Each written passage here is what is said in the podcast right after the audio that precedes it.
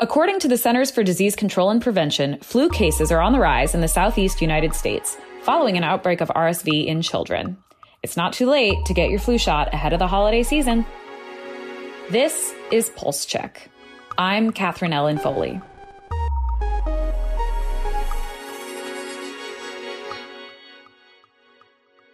RJ Reynolds, the maker of Newport menthol cigarettes and other tobacco companies, have brought a complaint against the state of California after voters upheld a law that would ban the sale of most flavored tobacco products.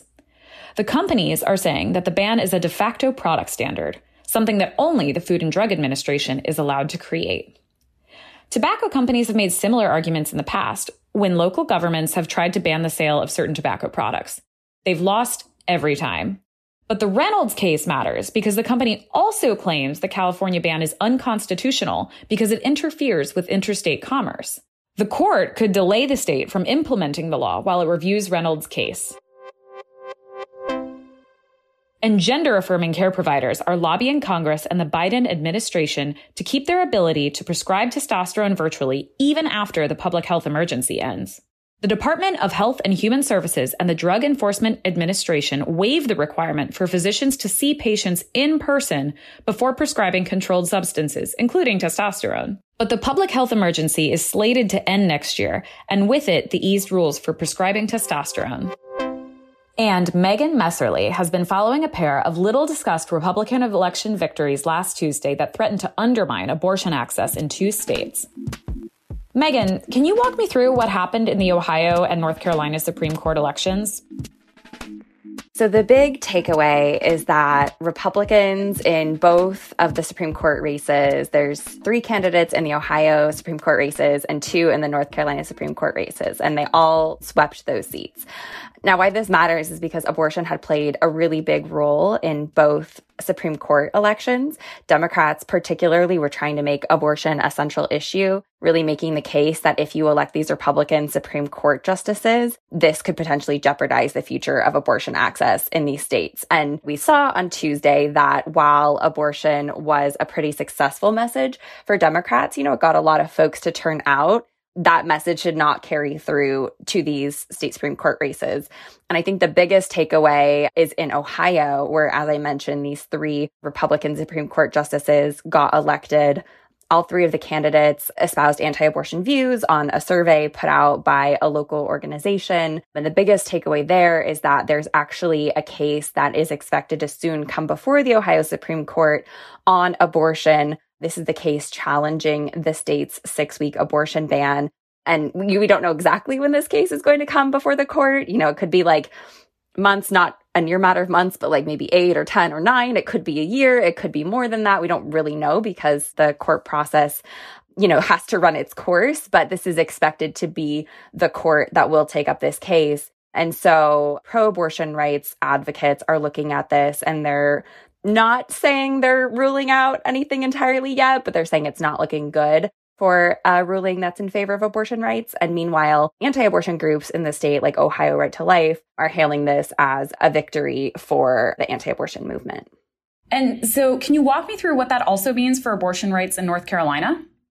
Yeah, so North Carolina is really interesting because there was this big push this year uh, by Republicans to get a supermajority in the legislature that would have allowed the legislature to override Democratic Governor Roy Cooper's vetoes. And that would have allowed them to pass a bunch of conservative policies, but among them, an abortion ban. Now they fell, it looks like one seat shy of a supermajority in both chambers. So it looks like they won't have that veto proof supermajority. However, both proponents and opponents of abortion rights are, you know, looking at this Supreme Court as now a more conservative, more anti-abortion body that still could have significant implications for the future of abortion access in the state. And that's in part because there's this 2020 case that's still working its way through the state court process. It's not about, you know, a six week or near total ban or anything like that. North Carolina allows abortion up to 20 weeks of pregnancy.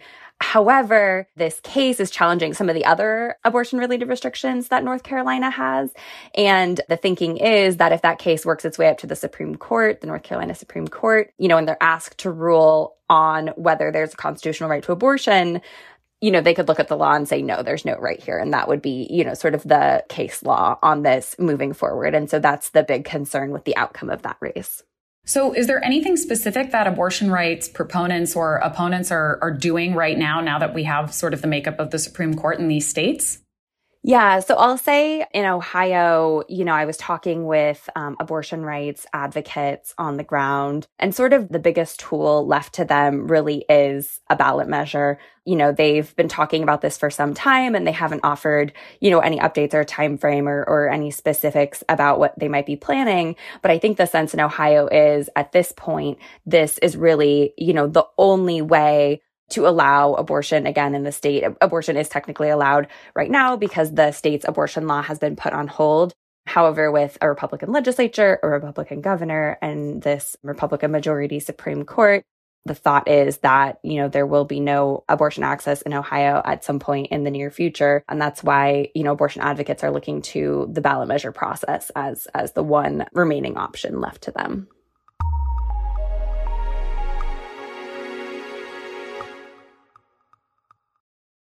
And there were states with other Supreme Court races too.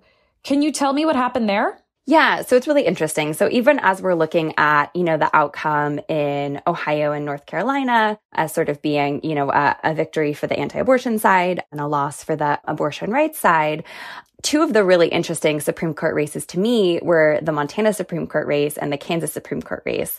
Um, and that's because both of those bodies have previously determined that there's a constitutional right to abortion.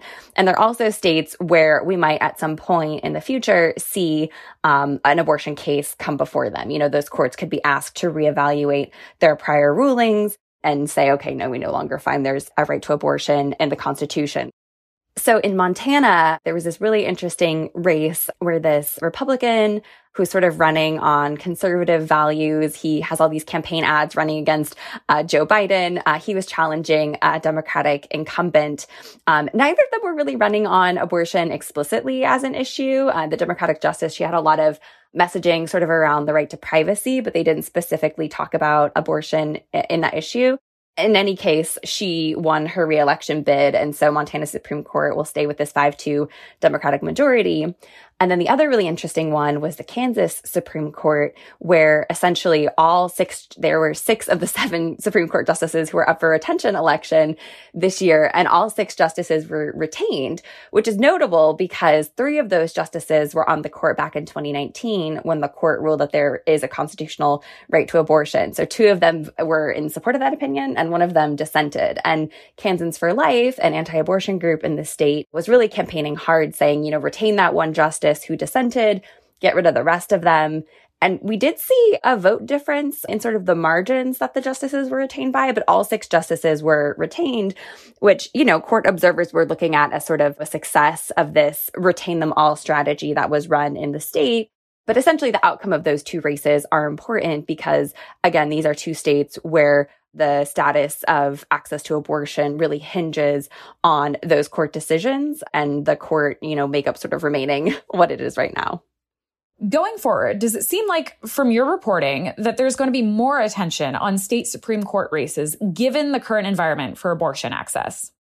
Yeah, you know, in talking with legal scholars about this, I mean, this is the one, one of the things they were kind of um, excited about with all the increased attention on abortion this year is they're saying, you know, if, if nothing else, we're hopeful that this will increase voter interest and engagement in these historically very low turnout races. And as state high courts have been increasingly asked to weigh in on issues that are in the forefront of the public's consciousness, you know, whether it's abortion or voting rights, or I don't know that everyone's following redistricting, but those are issues that have come before a lot of these courts as well these courts are increasingly in the public's eye. And so the hope is that with these issues coming before the courts, there will be more public interest and focus on them which then, you know, will have implications for these races that again, historically don't have a lot of turnout.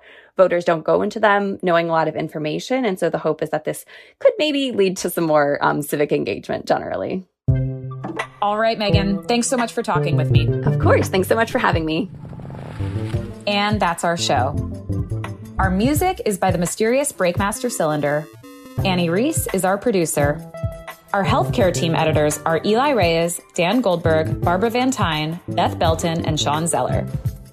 Jenny Ament is the executive producer of audio at Politico. I'm Katherine Ellen Foley. Subscribe and follow Pulse Check for a new episode every day. And subscribe to our newsletters where you can read this reporting Pulse, Future Pulse, and Prescription Pulse. Thanks for listening.